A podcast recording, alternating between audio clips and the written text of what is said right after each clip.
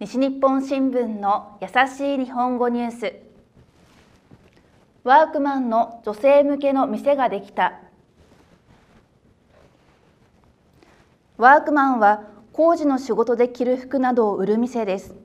男性が着る服が多かったですが最近は女性にも人気です。ですからワークマンの会社は女性のための服を集めた店も出しています。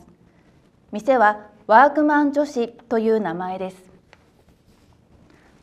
5月12日福岡県宗像市にワークマン女子が九州で初めてできました。スポーツやキャンプなどのための服や道具を売ります。